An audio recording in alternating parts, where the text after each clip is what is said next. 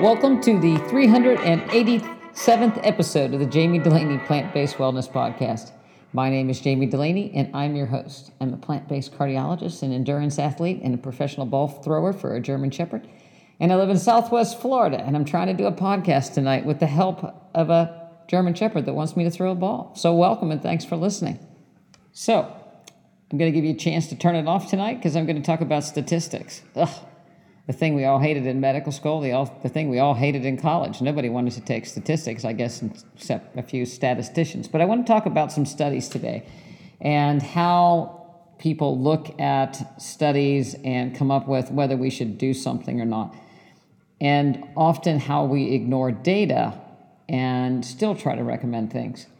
So we know that people that have really high cholesterol have increased risk of cardiovascular disease. Last year, I'm sorry, last week, I talked about the Finns who managed to decrease their cholesterol, stop smoking, decrease their salt intake, and they cut their incidence of heart attacks by 70%. So, something to decreasing your cholesterol through diet, I'm going to say, decreases your incidence of cardiovascular events. But we've changed that with statins, and certainly over my career, since beginning uh, in the 19, late 1980s when these statins were introduced. It seems as though if you kind of, you know, a feel for it, so to speak, anecdotal evidence that it seems like a lot of the big heart attacks may have decreased some. But is it true? And is it because of statin therapies? When I first started, a cholesterol 240 was the cutoff. And then it became 220, and then it became 200, and then it became 150, and then it became as low as you can go. Most of the studies were done in people that already had a heart attack, not as a prevention. The prevention trials came later and were kind of mixed up. The other thing that muddied the waters in cholesterol, mainly statin therapy studies, was that people were entered into the studies. And if they didn't tolerate statins, then they were excluded from participating in the trial. And those people were excluded from all the data. So we don't know much about how many of those were excluded and what ultimately happened to them. And if those people would have had a benefit or not, or are those people like the general population, how many of those are in the general population that also may have side effects that keep them from taking statins and therefore getting any benefit? So you can see how the waters got muddied from the get go. And then we had various endpoints, and typically they're heart attacks, all cardiovascular diseases, so strokes, heart attacks lumped into hospitalizations, um, stent placement lumped in together, and then all cause mortality. And if you look at any study or you're trying to apply any results to yourself, all cause mortality is the best endpoint that you could possibly look at. Because if you, you know, if a treatment may result in maybe decreased morbidity, but you ultimately die quicker from something else, than it really didn't help you. So we'll, we'll come back around to that in a little bit. But this week, uh, in the Journal of American Medical Association, there was a meta analysis of multiple studies of randomized trials looking at primary and secondary prevention. Primary meaning before anybody's had an event, secondary meaning after they've had an event. And they looked at total mortality, total cardiovascular mortality, and cardiovascular events with regard to LDL or low density lipoprotein reduction, because that's the bad player. So if we look at total cholesterol, and then there's HDL, which typically in the past we've called good cholesterol, but it's really not that good of a marker for good. That means that cholesterol is being brought back to the liver to be metabolized. So um, people have um, compared it to garbage trucks. If people have a lot of garbage, they need a lot of garbage trucks. So if you have a lot of cholesterol, typically people have a lot of HDL because they're bringing that cholesterol back to the liver to be metabolized. and LDL, which is thought to be the cholesterol that ends up in your blood vessel wall. We also know that not all cholesterols are alike. Some LDLs are big, some are small. Bigger particles are less likely to get under the rug. And there's also co-founding factors, whether or not the cholesterol's oxidized. Meaning is there's something else done to cause this chemical reaction that makes it easier for the cholesterol to get under the endothelial cell. The other thing that we need to take into account with all this is cholesterol is not the only player. We know that smoking increases your risk of a heart attack, cholesterol increases your risk of heart attack, diabetes increases your risk of heart attack, mainly through clotting factors and inflammatory markers. So if we look at a plaque, we see inflammatory markers as well as cholesterol, as well as other proteins that cause problems. So, the authors of this study gathered up all the cholesterol trials and were able to randomize, uh, look at the randomized trials, and they came up with 21 studies that looked at primary and secondary preventions on statins and total cardiac mortality and cardiovascular mortality, including cardiac events. All of the trials were funded in part or exclusively by the pharmaceutical industries. The results showed that all-cause mortality by taking a statin drug reduced was reduced by 0.8%. Heart attacks were resu- reduced by 1.3%. Strokes were reduced by 0.4% versus control. Now, previous studies have looked at what we call relative risk, and, the, and relative risk uh, and and this, these trials included um, the 21 trials that they looked at. They were two years or longer. They had to have more than a thousand patients. And they looked at LDL reductions, any place from 16.9 to 67 in this evaluation. So the idea is that the lower the LDL, the better. Previous studies have shown a 38.7 milligram reduction in cholesterol, which resulted in 21% relative risk reduction and a 10% relative risk reduction in mortality. So that sounds pretty good. A relative risk of 29% for reduction for heart attacks, but the absolute risk was 1.3%.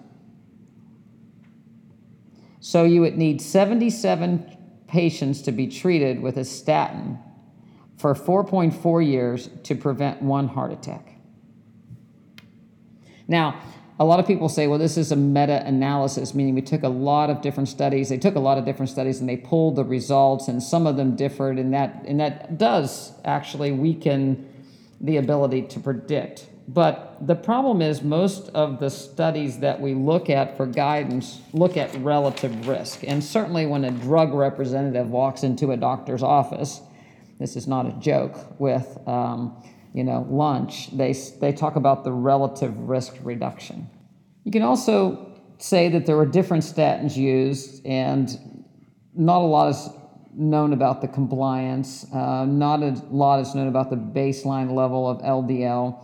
Um, again, the duration had to be at least two years. Other risk factors that people may have. Of course, nobody asked about diet.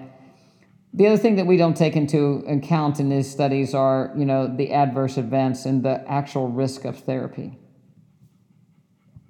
So the reality of it is, it takes a lot of people to be treated with a statin to see any good results. And there's also associated increased side effects in a fair amount of these people, such as diabetes. The risk factor may be increased up to 4%. One of the other things that, uh, you know, obviously they didn't look at whether people, you know, again, were plant based, you know, a good 0.05% or so, or if they exercise. So we don't know all of those things.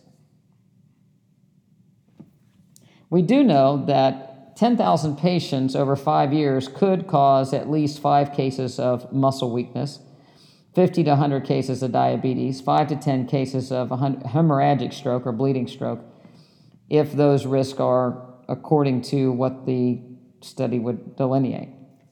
The problem is that we quickly extrapolate from the relative risk data that uh, decreasing your LDL causes a decrease in cardiovascular events. And so, even if you haven't had one, you should take it. Certainly, if you have risk factors, diabetes, high blood pressure, you smoke, you should take it. If you're overweight, you should take a cholesterol medication. And more and more people are having their cholesterol checked at younger and younger ages. And there are even kids with high cholesterol. So, are we going to put people on lipid therapy in their teens for how many years? And what's going to happen to those people as side effects and how do we tease it out? And is it worth over someone's 40 year lifespan to decrease the risk of a heart attack or stroke by a little over 1% so how do you figure so what exactly is absolute risk versus relative risk? This is a question that is usually worded on medical entrance exams and board tests to screw people up so most doctors sweat over these little tables. They're worded funny. Um, the answers are close enough that it trips people up. So what seems obvious is not obvious even for medical students or um, doctors out in practice. To figure this out, we need to make a little table. And one of the things that we can do is look at the incidence of disease so if we make a four by four table and we look at who has who actually has a diagnosis of disease. So who has, let's say, we'll put it into lung cancer.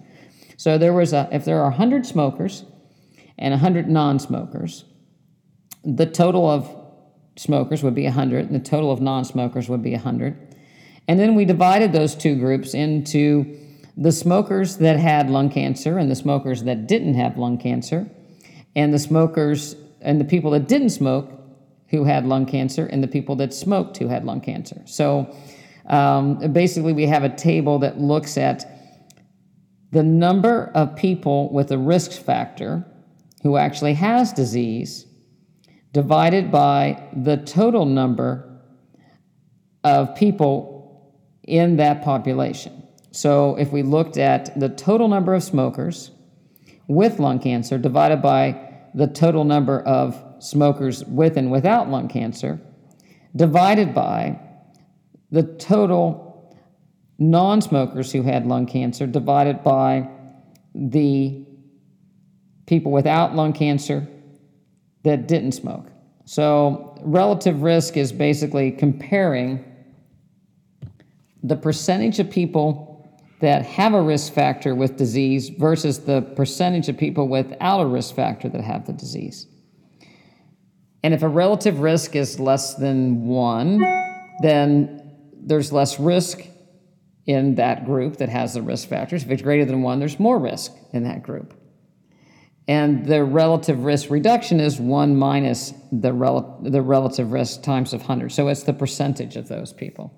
So it becomes a mathematical model versus if you look at, we'll say, the people that took a statin that had a heart attack or died versus the people that didn't take a statin and had a heart attack or died, and just took those absolute numbers.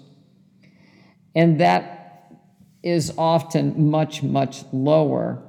And it depends, if you look at the math equation, on how many people were in the group and how many people actually had the disease. So, very small studies may be very different than larger studies. It's, it's um, you know, obviously, the larger the study, the more the more chance you have to have people that have an event. So, if we took 20 people, and let's say we took 20 people that were marathon runners, and we looked whether statins helped them or not, there may not be any heart attacks in the groups, or maybe there's one in each group. So, the statistical power of that study would be very, very low. On the other hand, if we looked at all 70 year olds, you know, then we would have a, a, greater incidence of heart attack and death, and we could tease out whether or not they were on statins and and whether it helped them or not. So a lot of you know when people come into the office, which they don't come in the office very more because we don't do anything with pharmaceutical representatives in my office. But in the old days, when they would come in and they would say, you know, the relative risk of our study showed that there was a 20 23% reduction if we used, you know, this blood pressure medicine versus another, you know, another medicine or, you know, didn't treat at all. And the first thing I would ask, well, how many people were in this study? and how many people had events. If only one or two people in each arm of the study had an event, then it really it's, it's really hard to tease that information out. The other thing that's hard to tease out is if you have a study and you see there's 11% reduction in death from a treatment, would you be one of those 11%? How do you know? And the only way you're going to know whether or not it would benefit you is if you looked at that particular study and are those people like me? Do those people exercise? Do those people eat plant based? Do those people smoke? Are they my age or are they much younger? If a therapy markedly helps a young person, does it still help an older person? chances are an older person might be on more medications that may interact with a certain therapy or cause them to be more at risk for a certain procedure, and they might do worse in the long run. I have people come to the office on cholesterol medicines that are 90 years old. I stop them, their primary care starts them. I stop them, their primary care starts them again. It's like there's never been a trial looking at a 90 year old, whether it helps or not. You might say, well, most likely the 90 year old has vascular disease, so anything you could do might help. But maybe it won't help. Maybe it'll cause them to have worsening control of their diabetes. Maybe it will cause their stroke to be hemorrhagic. Maybe they'll have muscle pain so they can't walk well enough and they'll fall and break their hip. So some of these things become very hard to tease out. Um, and most of the time, it isn't what it seems. And it kind of takes years for therapies to be out, such as statins, before we come around the barn and say, well, you know, maybe this is not such a great therapy after all. Now, it certainly does do some benefit.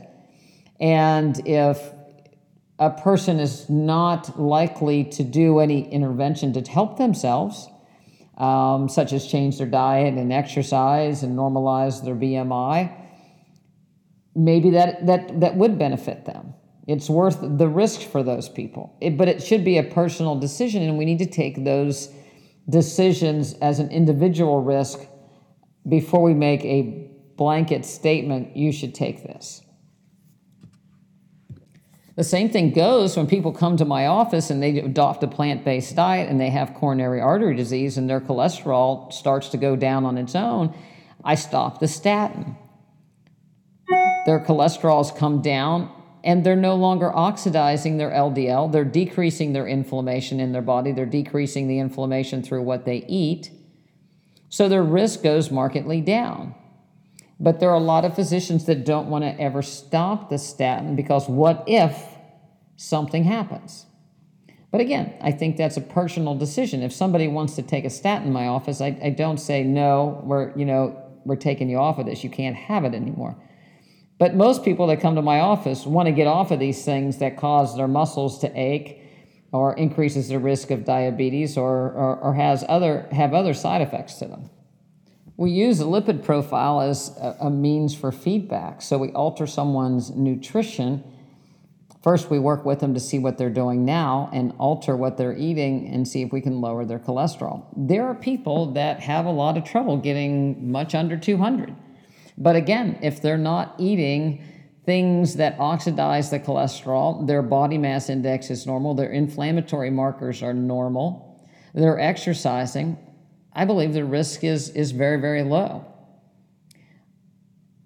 I would also argue, on the other hand, the guy that I see on TV that's advertising for the, the statins, who continues to eat the steak on the grill, and he's taking a cholesterol medication to lower his LDL, but he's still oxidizing the, that LDL that he has because it never goes to zero, is still at risk because he still has a lot of inflammation in his body, and inflammation is part of what that causes that plaque.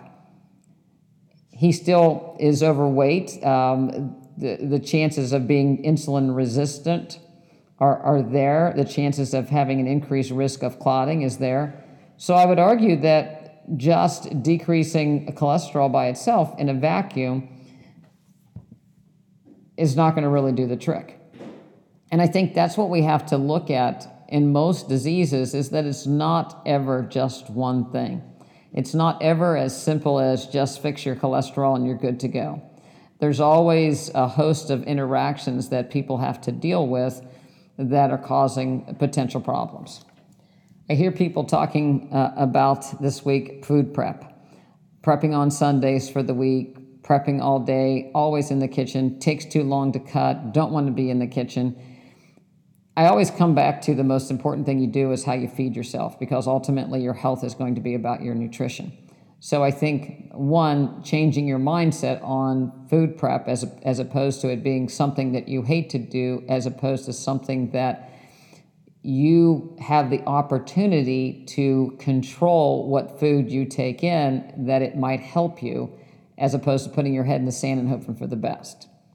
That being said, I think you I think a lot of people make this way too difficult. Because there are a lot of people that aren't fond of cooking, haven't cooked much, and all of a sudden they're trying to follow this laundry listed giant recipe and becomes very frustrating and day in and day out the pressure of what am I going to cook and are people going to like it? Are they going to eat it? So I always say keep it simple. Um, this week, I just wanted to go over what I've had so far. We had barbecued jackfruit. Um, I took jackfruit in a can uh, and I rinse it and boil it and dump the water off and then add my own barbecue sauce, mashed potatoes, fresh corn on the cob, and Swiss chard. Swiss chard I actually got out of my garden. We had a dinner of lentils, rice, collards, again, out of the garden, tomatoes, and cauliflower. Tomatoes were out of the garden, actually, tower garden. On Monday, we had a broccoli rice casserole that was made with chickpeas, broccoli, pot- uh, potato cheese sauce, nutritional yeast, carrots, and rice. We also had broccolini and mushrooms, as well as sweet potato and seasoned tofu.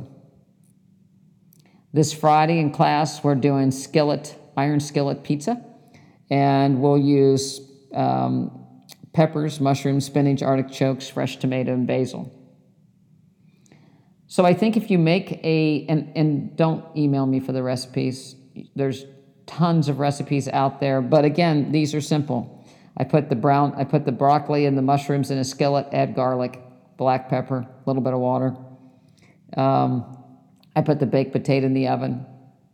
You know, the broccoli cheese casserole, you can find the potato cheese sauces all over the place. I don't use nuts, it adds 500 calories to it. Uh, tastes great without it. Cauliflower, I just boiled it this week and added it to the other things. The Swiss chard, put it in a skillet, garlic, black pepper. Same thing with the collards. I like smoked paprika with my collards, but no big giant recipe, not 27 different spices, just simple stuff. I make corn on the cob. I put the corn, I shuck the corn, I put it in a skillet with about a half inch of water, turn it over. It's three minutes, it's done. Mashed potatoes I make with almond, or actually soy milk, uh, a little bit of miso, black pepper, and garlic. So it's, it's really, really easy. The skillet pizza, I make the crust. That recipe's in the cookbook, but there's lots of pizza crust recipes out there some people buy. Um, crusts that are made without oil. Uh, there's a variety of different, different brands. Uh, I make sauce out of tomatoes, just add tomato paste, garlic, basil, oregano, and then chop up vegetables, saute them lightly in water, put them in, bake the pizza, easy to go. So I think keeping it simple. Um, I like to, it makes it easier if I have my grains prepped. So I don't prep a bunch of grains in advance, but if I make rice for one dish, I'll make extra. So I either have it for lunch or a different meal that week. Um, same way with beans, I'll make extra. So I have beans to repurpose different ways. You know, we had lentils. I had lentils a lot because we had lentils in class last Friday, so I had them left over, and we had them a variety of different ways. I had them for lunch all week.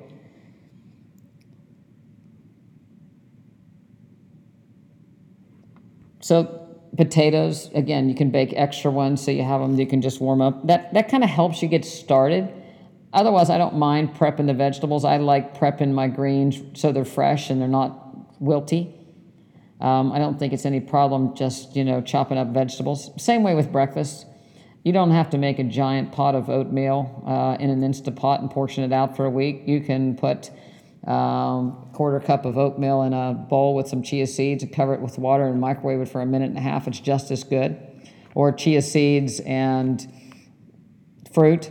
And I cut my fruit up. I may take the seeds out of my papayas and put them in a bag uh, in the refrigerator so they're kind of ready to go or partly prepped. I'll prep watermelon, you know, about a half at a time and put that in a jar or in a glass dish.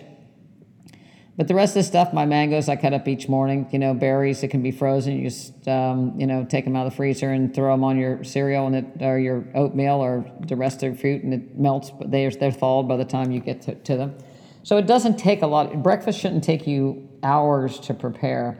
Um, it t- shouldn't take, you know, it shouldn't be some god awful concoction of, you know, six different grains and all these different things because uh, that's going to lead to taking way too much time and people are going to quit.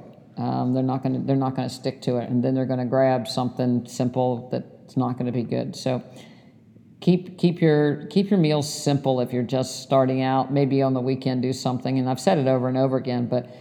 Uh, you know, I also think, you know, having a menu plan, just write out what you have. Look in the refrigerator or when you go to the grocery store, plan, this is what I'm going to have. You know, Mexican night, pizza night, soup night, casserole night, simple night. You know, have a have your one one or two simple meals, or you know, have something that you can repurpose on Monday and Thursday. Um, have a weekend that you can use for lunches. Th- those kind of things make this very very simple.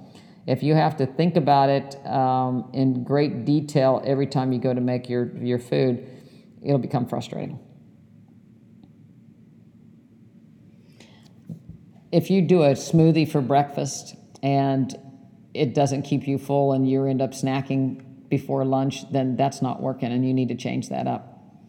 If you can drink your green smoothie without putting peanut butter and all this high calorie foods in it and you'll wait till lunch, then that's another thing. But I believe a lot of people put so many high calorie items in their smoothie and they're still not full, and then they end up eating a second breakfast, but they really haven't done much as far as activity and it's a source of calories that they don't really need. We're going to look a little bit about osteoporosis now, um, but one of the biggest ways that you can prevent osteoporosis is to maintain your muscle mass.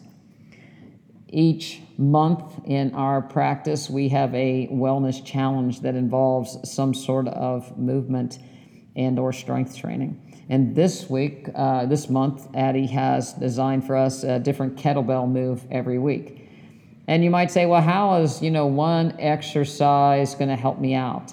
Well, one exercise gets you in the in the gym or in in your exercise room to do something, and one exercise usually leads to something else. So if you walk in knowing that you just have to do three sets of ten or three sets sets of six reps, um, then you're done. And if you want to quit, great. You've done something. You've walked up there, you've walked in, you've you know, you've bent over, you picked something up, you've you've done something. But chances are you'll build on it, and that's and that's what it's all about. So um, we're we're doing kettlebell challenge this this week, and then you know I add on certain things I try to add on to my morning routine, whether it's some push-ups or pull-ups um, my lunges, you know, a different warm up routine. But I think that you add those things on and you can get a, um, a really good routine going. Strength training is also gardening. It's also lifting mulch, lifting blocks, moving things around. It's moving is, you know, is um, gives people an option. So lifting something heavy, it doesn't have to be a weight. Lifting something heavy, heavy pro- properly so bending over and pulling your back out is not the way to go. But if you're lifting with by doing a squat, keeping it close to you in front, then it can be a very good exercise. But we need to incorporate those because that's the only way we're going to prevent osteoporosis. And it really comes down to there's and again there's not one thing that causes osteoporosis. There's a, a several things that lead or make people's risk for osteoporosis worse or greater. But one thing we know is that when you stop growing, um, the muscle mass and the bone mass that you've attained is you know a good place for you to start and so if you're losing from there then the more you have to start with the more you have to lose just like brain power You know, if you've never developed your brain and you start to lose part of it, there's not a whole lot that you're you don't have you don't have a lot to lose. It's kind of the same way. So as we get older, we lose muscle and bone mass. If you eat a high protein animal based diet, you lose more bone mass and, pro- and uh, fat mass. Yeah, I'm sorry, you lose more bone mass and muscle mass. Um, you can refer to this uh, podcast last week when I talked about a ketogenic diet and how we break down protein to get glucose to our brain.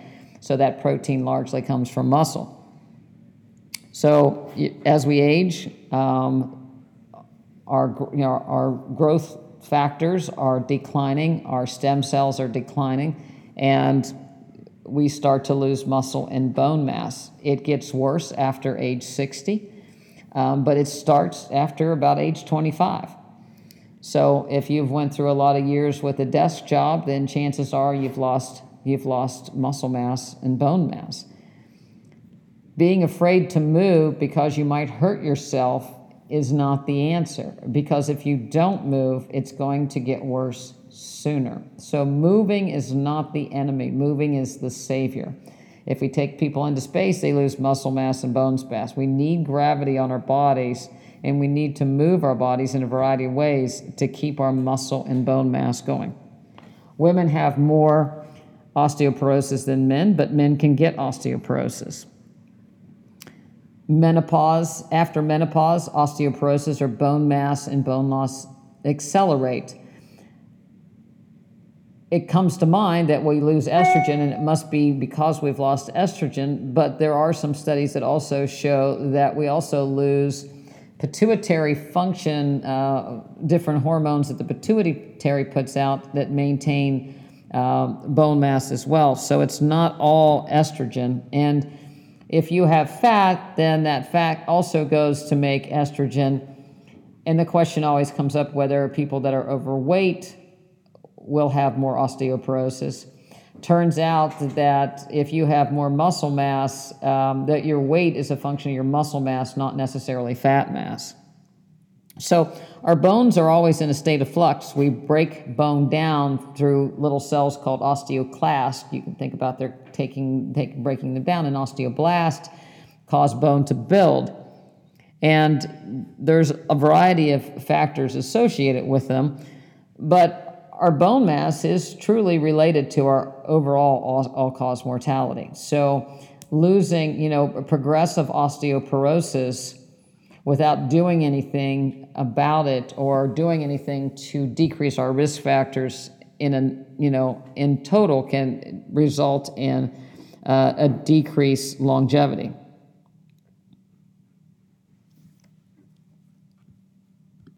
A nerdy thing about bone cell formation is that it comes from the same stem cells that also cause fat cell differentiation. So we have stem cells that can become ligaments, can become fat, can become blood vessels, can become bone. And depending on a variety of risk and genetic alterations, then, you know, it's whether or not we form more fat in our bones or more bone in our bones. And again, the leaner that people are, the more muscle they tend to have, uh, the less osteoporosis they tend to have. We also know that people that are low in vitamin D tend to have more osteoporosis, and that people that have increased inflammation have more osteoporosis because they're breaking down bone. There are medications that cause osteoporosis, medications that are given to decrease hormones after breast cancer, increase the risk of osteoporosis, but also diabetic medications um, that are, you know, the newer medications that stimulate um, more insulin production, uh, such as Trulicity and the brand. They've also been shown to decrease bone formation and increase bone uh, decrease or uh, breakdown, increase osteoclast. So normalizing vitamin D levels or getting vitamin D level up into that mid range of 50 may very well help in bone, um, a decrease in bone turnover and stimulate bone formation. calcium intake has not been shown to really turn things around. We know that people decrease the protein in their animal protein in their diet. They decrease calcium resorption from the bone so people can hang on to calcium better. There, there is more osteoporosis in countries that eat more dairy, uh, have a higher animal intake. getting adequate calories is important. Um, we don't want excessive calories and that people become obese, but if you're malnourished, you're more, more likely to become osteoporotic. The type of nutrients we take in, again, uh, plant based diets are associated with a decrease in uh, bone loss as opposed to animal based diets. Alcohol can increase bone turnover. So it's n- not just one thing that causes osteoporosis. But the things that we can do to summarize is eat a plant based diet and exercise and move our body and assure that you know our children and uh, move their bodies and have good bone mass and have good exercise habits and good nutrition and, and habits. We also have to question medications that we take. Are the risk versus, are the risk of the medication greater than the benefits of the medication. If there's another way around, should we not do that as opposed to take the medication in the form of we talked about cholesterol if you can get your cholesterol down through your nutrition and decrease oxidation through your nutrition is that not a better way to go the finns would say yes if you can get your diabetes under control by changing your nutrition so that you don't have to take medications that increase your risk of osteoporosis um, and next week I'll talk about some other things that some of these medications can cause. Um, wouldn't it be better to do it? So everything we take has consequences, and not and there's just not one thing that is the root of all evils. So we have to look at things in a broad view. We're all a little bit different, but we're all a little bit alike, and look at the big picture and see what's the best we can do. Make that decision for our own selves and carry on and do the best you can. And that, that's really what we do in the office. We try to help people move the dial to a little bit better exercise and a little bit better nutrition. It's not an all or none thing, it's an evolution for everybody. So try to make yourself a little bit healthier tomorrow by eating a little bit better, trying to a few more food choices, try something different, and then give yourself feedback. Don't quit because it didn't work. Give yourself feedback and try something else or tweak it a little bit more and enjoy that process. You know, enjoy the feedback, enjoy the process, and you too can get healthier at any age.